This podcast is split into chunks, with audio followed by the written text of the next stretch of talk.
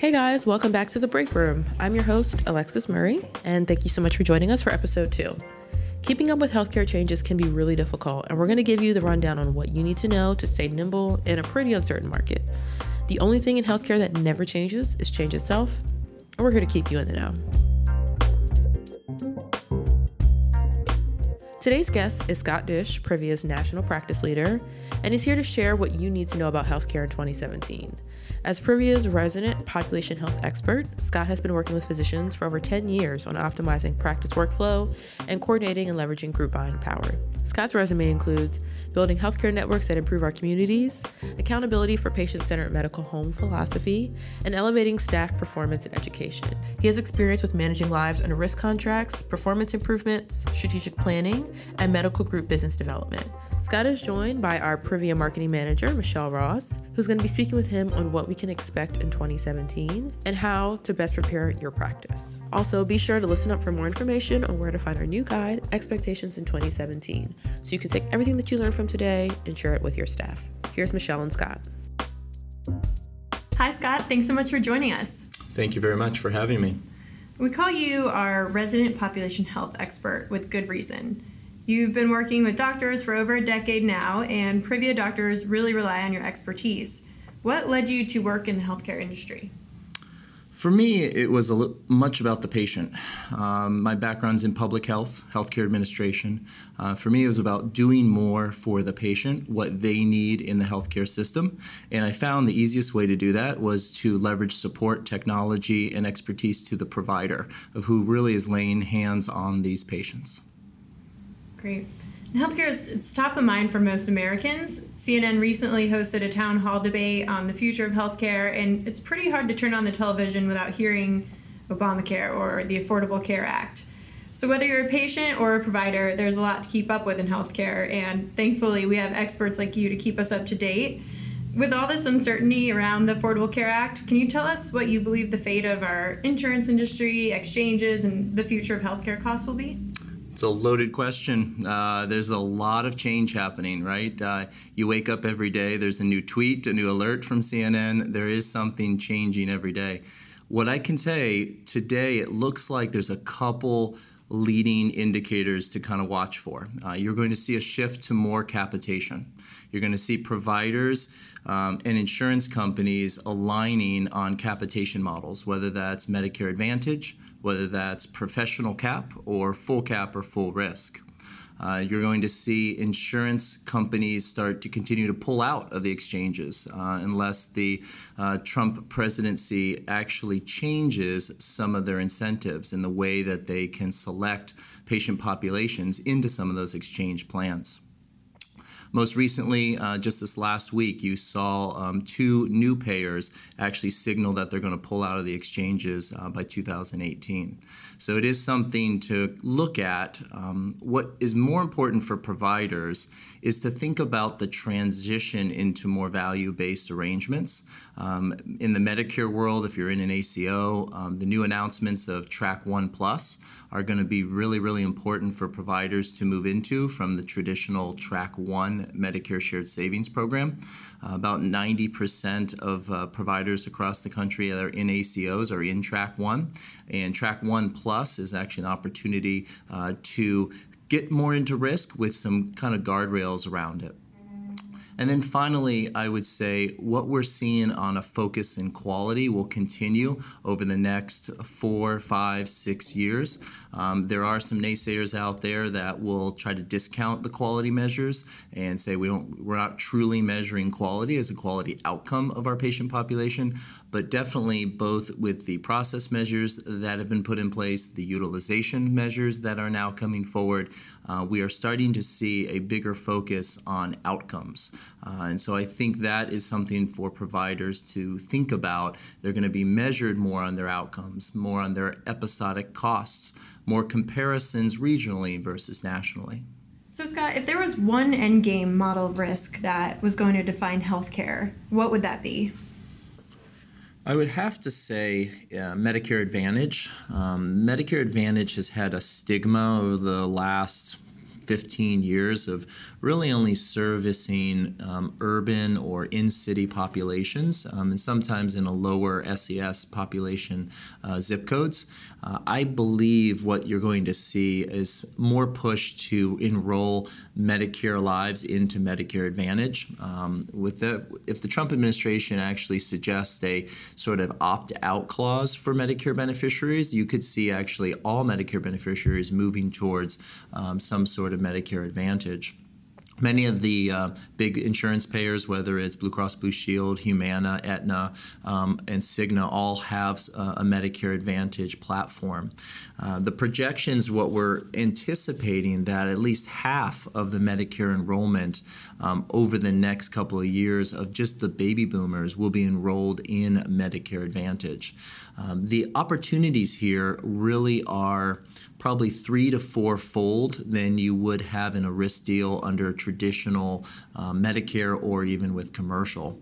The Medicare Advantage plans, depending on if they're 4-star, 5-star, there's opportunities for providers to have upfront cash to actually build infrastructure and build technology. And then they get rewarded by looking at quality and utilization metrics and outcomes. So they actually are achieving results, and in some degrees have seen some models that I've worked in where providers can make anywhere between 2 to 3x what they normally made, but managing a smaller patient population.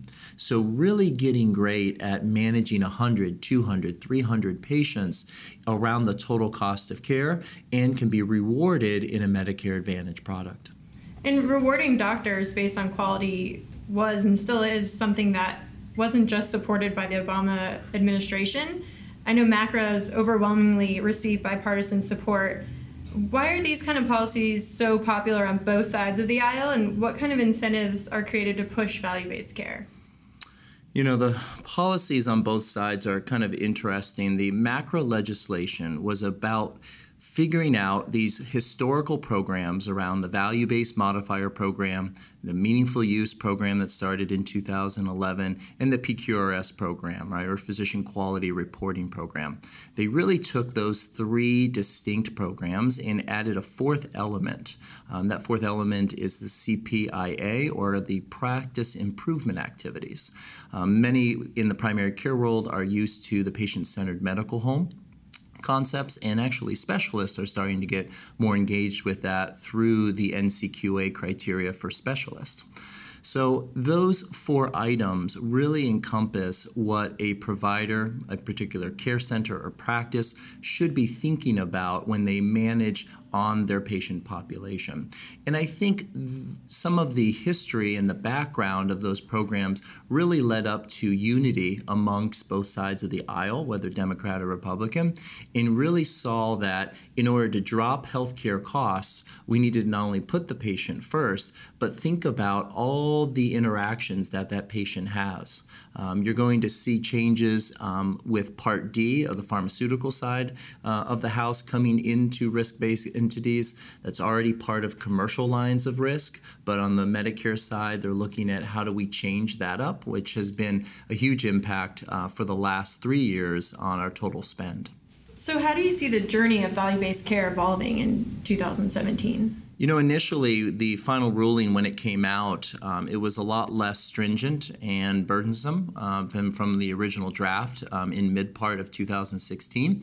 So I see them really creating this nice virtual runway for providers to start to play in the MACRA legislation, especially in the MIPS program, the merit incentive or the merit-based incentive program. It really is about how do you start to submit some basic quality measures? How do you analyze your QRUR report, which will show your cost of care episodes? And how do you think about managing the population by keeping them out of expensive areas, keeping the procedural utilization down, or possibly co-managing better with your specialists? So I think those sorts of areas give a provider group who's managing with MIPS an easier route to start to tell the federal government, this is what I'm doing. They're signaling a way to start to kind of tip the toe in the water to figure out how might they do this a little bit better? And as we progress into 2018, 19, 20, and 21, we will start to see a much stronger focus on quality initially, and then we're going to start to see an increase in cost from a standpoint of the federal government is going to be increasing their weight or weighting within the MIPS program under cost, with the ultimate goal of moving providers into an advanced APM track that they can be able to take advantage of. The only way to get into those tracks is to be willing to take more risk. And that means that you are financially responsible, typically above 25 to 30% of financially, you're responsible for the patient care that you're delivering and the total cost that the patient is incurring by a particular health plan. So I believe the signaling of how do you get providers to take more risk in the initial years, it's let's start submitting in our quality measures, get comfortable with what our costs look like, and then start putting in infrastructure and technology and resources to help kind of bear hug our patient populations to make us more successful and ready to move into full risk deals. There's still a lot that we've seen that might be coming off the table, for example, whether the ACA gets repealed and so on. Are you able to determine what's here to stay and what's not?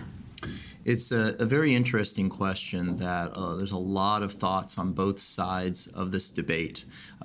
Many on the one side of the House feel like a repeal of the ACA will eliminate the need to have to get into bundled payments and episodes of care and more quality initiatives in the future. But it is pretty clear that even if the Innovation Center gets eliminated or CMMI gets dissolved or there are changes amongst the ACA, I think what you're going to see is bundles and the way providers get paid is going to stay. You're going to see advances in more optional bundles out there, probably less mandates around like you saw with the CJR bundle, the BCPI initiatives that have been ongoing for a number of years. Those will probably incentivize providers to look at, instead of Model 2, more like Model 4 options, which roll in all of your post-acute partners, your hospital partners. We're going to think about how total cost of care really gets delivered. A local example for some of our Privia markets is around our Maryland market that already has a total cost of care at the hospital level budget that they have to maintain and beat each year. And now they're looking at a phase 2 that started this year of how they pull in the community physicians. So that sort of example and others across the country is how do we look at the total cost of care and every provider that has a piece of that healthcare dollar? How do we think about how it's spent? How do we incentivize providers to improve that? And sometimes how do we penalize providers who aren't? So definitely bundles, episodes of care. You're seeing all this also in the MACRA legislation, the 41 episodes of care that will be measured in 2018 for cost of care are not being measured in 17. That's what you're going to see. You're going to continue to see bundled payments and options for providers to not only press how they're doing, because there's a great opportunity to be the cream of the crop and get good bonus structure, but then there's going to be how do you manage the patient with partners? So that continuum of care is going to be really important in network partnerships as we develop. So it sounds like bundles and support for value-based care is here to stay, but some will inevitably change. When it comes to access points for healthcare, how do you foresee the potential for physician consolidation? You know, there's going to be consolidation across many fronts. We're already starting to see, you know, what kind of happened back in the 90s when they were starting to consolidate large groups. You saw hospitals employing primary care physicians mostly in the managed care world and then divesting of them in 2000, and then really hospitals going after the specialists in the early parts of 2000 to 2010 to improve their contribution margin, improve their number of surgeries, et cetera. I think what you're seeing now is a smarter way to align providers. There's independent models out there. Obviously, Privia has a model as well. But you're starting to see hospitals kind of revert back to some of their employment consolidation. I am seeing consolidation amongst hospitals over the last 5 years, right? You'll see a lot of not-for-profits getting bought up by the for-profit entities. You see post-acute consolidation happening, skilled nursing facilities getting acquired. Most recently, I actually saw a hospital get acquired by a large medical group. So there is a lot of consolidation around how we manage and provide care at the best possible price point as well as the best quality outcome. In order to get that, you don't have to have so many players in the field anymore. And you're going to start to see more of it. You got a lot of home health agencies out there. They recently got a 5% reduction in their Medicare reimbursement this last year. Each of those pieces are starting to pinch kind of in the side, and you're starting to see much more consolidation into more of those national players. All of this goes back to the patient and taking the best care of the patient. We see the way physicians' roles are changing, but what's really changing for the patient, particularly high-risk and chronic illness patients? Do you know what strides are being made? You know, patients are definitely changing the way they see their healthcare system. When I was in Massachusetts a couple years back, it was very price transparent population. Patients were asking for what are they going to pay out of pocket? What's this going to cost them at the end of the day? You're starting to see that across other states that are taking more risk. You're seeing an educated consumer.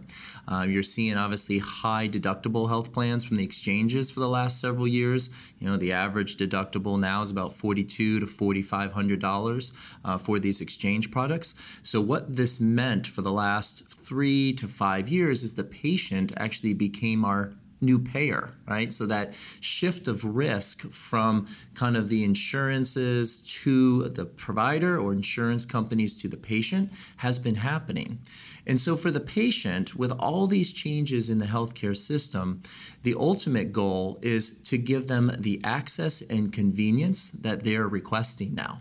It's not around, can I see my doctor at 8 to 5? It's, can I get a virtual visit done? Can I talk to them over the phone? Can I get access on a curbside consult to a specialist? Can I make healthcare convenient for the patient again? So that's an actual program involved with risk. You start to see hospitals reducing their ED visits. You start to see admission reduction happening. And at the end of the day, you really get for the patient, you get an improved self-management of their disease.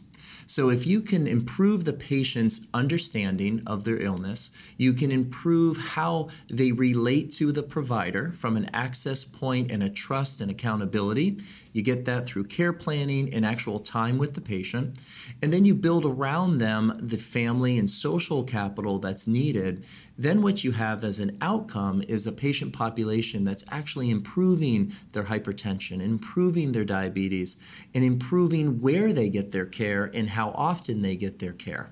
You've got patients really being educated about their illness, sitting down with a decision support guide that says, if I have atrial fibrillation, I might want to see my options on a pacemaker, which is very high cost, or medically manage my illness for a more conservative approach. So there's ways to think about how I might take back the control of my healthcare by putting others around me that's part of my medical neighborhood. So given the potential for new healthcare policies to take shape, what can people, individual practices and physicians, what can they invest in now to succeed in the changing healthcare world? Investments really important. You know, within the MACRA legislation, a lot of providers are sitting here today saying, well, I'm really not going to have my fee schedule adjusted until, 2019. I've got time.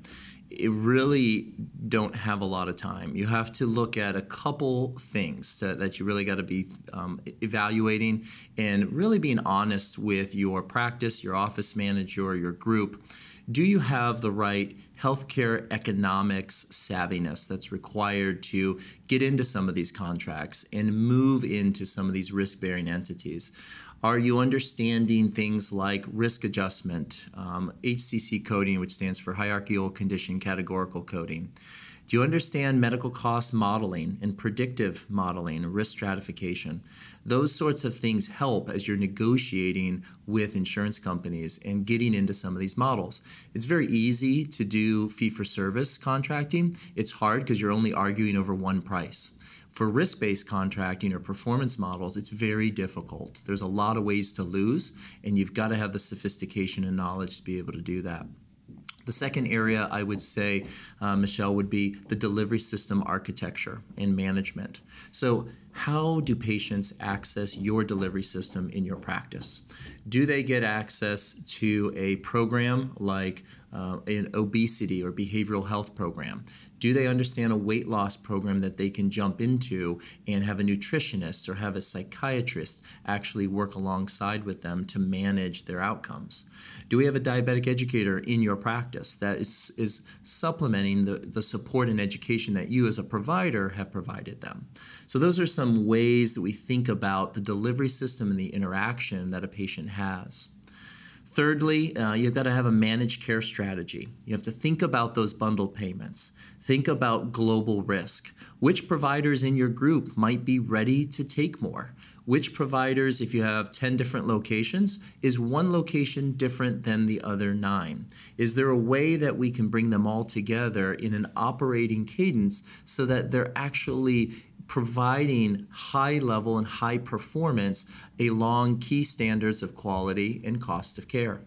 And so as you think about a managed care strategy, you have to think about where do we go along that value stream? How quickly and how swiftly do we move to be able to take more risk and be able to benefit from that? And then finally, in closing, I would say it's the operations and technology piece that really make this hum, right? It's the patient engagement strategies. It's overall access, online scheduling platforms. It's clinical workflows, right? Doctors need to spend time with the patient. They need to have that administrative work come off of them, and they need to think about what's the proper workflow that can maximize this patient's time with me. An easy example of that is often advanced directives or living wills. Those take a lot of time for providers to do. How can you think about other models of care that help accomplish the patient conversation with that? How can you have your staff or other nurse practitioners help with that sort of important quality initiative so that patients have not only a care plan, but now have an advanced directive on file and have a future projection about where their healthcare is going to go? So for us here at Privia, we've spent the last couple of years building these strategies, building this sophistication, and building the operational rigor that comes with allowing our providers to succeed in this. And so I would challenge each of those out there listening to just think about what are 2 or 3 things that you need to put in place today, whether it's technology, whether it's operational personnel, whether it's operational data reviews. Sometimes it's having the data in front of you that can really help you judge what's the biggest bang for my buck. Where should I go to solve these patient population problems in spend or poor quality or in access? So when you think about it, it doesn't become a strategy. It becomes an operational rigor that needs to happen amongst each of these practices. And so within Privia, we've spent our time working on how do we take work off of doctors that maximizes their opportunity to have that relationship, that medical decision making with the patient, and ultimately guiding their care to improved outcomes. Great. Thanks so much, Scott, for being here. I think as healthcare continues to evolve, it's important that we can share tips like this on succeeding in value-based care, and important that we keep our physicians educated. So thank you so much for being here. I appreciate it. Thank you for your time. Thanks so much for listening to The Break Room, Episode 2. We've created a new guide, Expectations in 2017, for our listeners to continue the conversation on succeeding as our political climate shifts. You can find this resource at go.privia, it's Privia, health.com/thebreakroom. Join us for our next episode on why doctors should stick to their day jobs. We're going to speak with Dr. Keith Fernandez, Senior Physician Executive here at Privia, on his new blog post on physician burnout and what doctors can do to combat it. If you want to subscribe for future episodes, like today's episode, or just learn more about what we do here at Privia, again, please visit us at go.privia, Privia, health.com/thebreakroom. You can also reach the Privia team at 888-996-0232. Thanks so much.